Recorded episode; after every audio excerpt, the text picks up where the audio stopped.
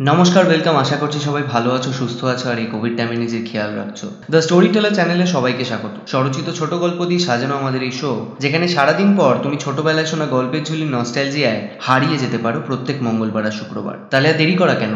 Light করে দাও of কানে দাও হেডফোন আর শুনতে থাকো।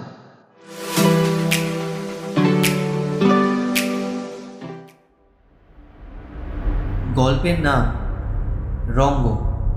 প্রেক্ষাপট, কোনো এক কাল্পনিক দুর্যোগের সময়।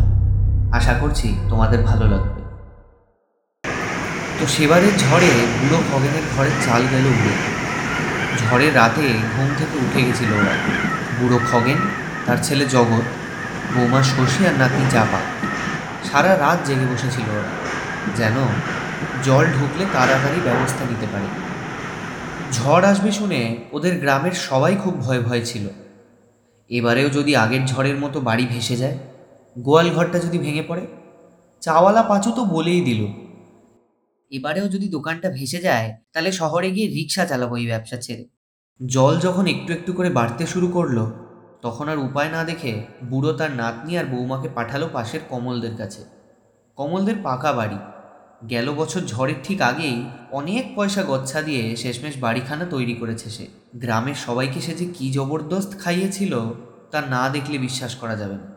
বেশ খানিকক্ষণ এভাবে বসে থাকার পর জগৎ বলল বাবা তুমিও চলো কমল কাকাদের বাড়ি। এভাবে না ঘুমালে যে শরীর খারাপ বাঁধাবে। কথা শুনে খেকিয়ে ওঠে সে। তোর যদি না ইচ্ছা হয় ওখানে গিয়ে সেধো। এ বাড়ি নিজের হাতে তৈরি আমার। এমনি এমনি ছেড়ে যাব না। ধমক শুনে চুপ করে যায় জগৎ। বাবাকে বোঝানো তার পক্ষে সম্ভব না।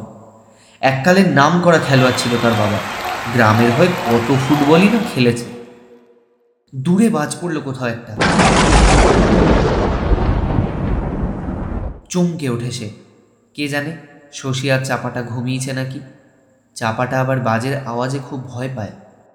গেলবারের ঝড়ে তাদের বাড়ি ভেঙে পড়ার ঠিক আগে চাপাকে বুকে করে ওরা প্রধান বাড়ির দালানে গিয়ে কাটিয়েছিল রাতটা।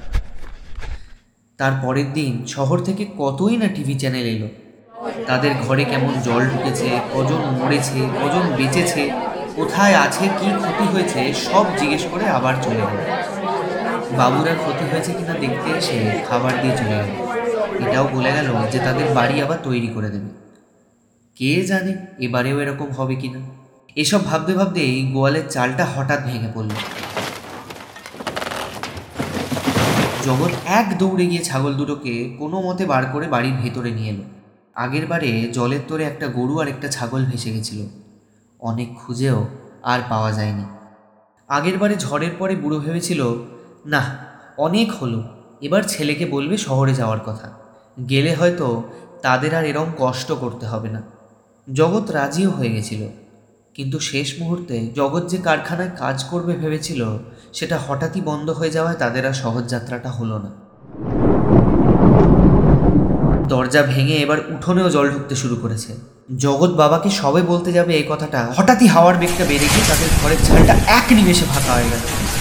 গেল গেল, উড়ে গেল, ধর জগৎ, ধর বলে চেঁচিয়ে উঠল খগেন কিন্তু কে কাকে ধরবে? হাতের দড়ি ছেড়ে জগৎ এক নিমেষে বাবাকে কোলে তুলে দৌড় দিয়েছে কমল চাটুর্যেদের বাড়ির দিকে। প্রায় কোমরের কাছে চলে এসছে জল, কিন্তু সেদিকে তার আর ভ্রুক্ষেপ নেই।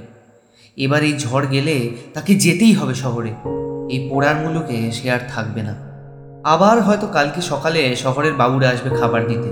টাকা দেবে জামা কাপড় দেবে, দেখতে আসবে তারা কেমন আছে। প্যান্টগুলো হাঁটুর ওপর তুলে দূর থেকেই তাদের বাড়ি তৈরি করে দেবে বলে আবার নৌকা করে চলে যাবে তারা। তারপর আসবে টিভি আলারা তাদের ভাঙা বাড়ির ছবি দেখিয়ে তাদের গ্রামে কে কে মারা গেল সেটার হিসেব নিয়ে তারাও রওনা দেবে। কিন্তু এই কোমর জলে নিজের জীবন হাতে নেবে কি?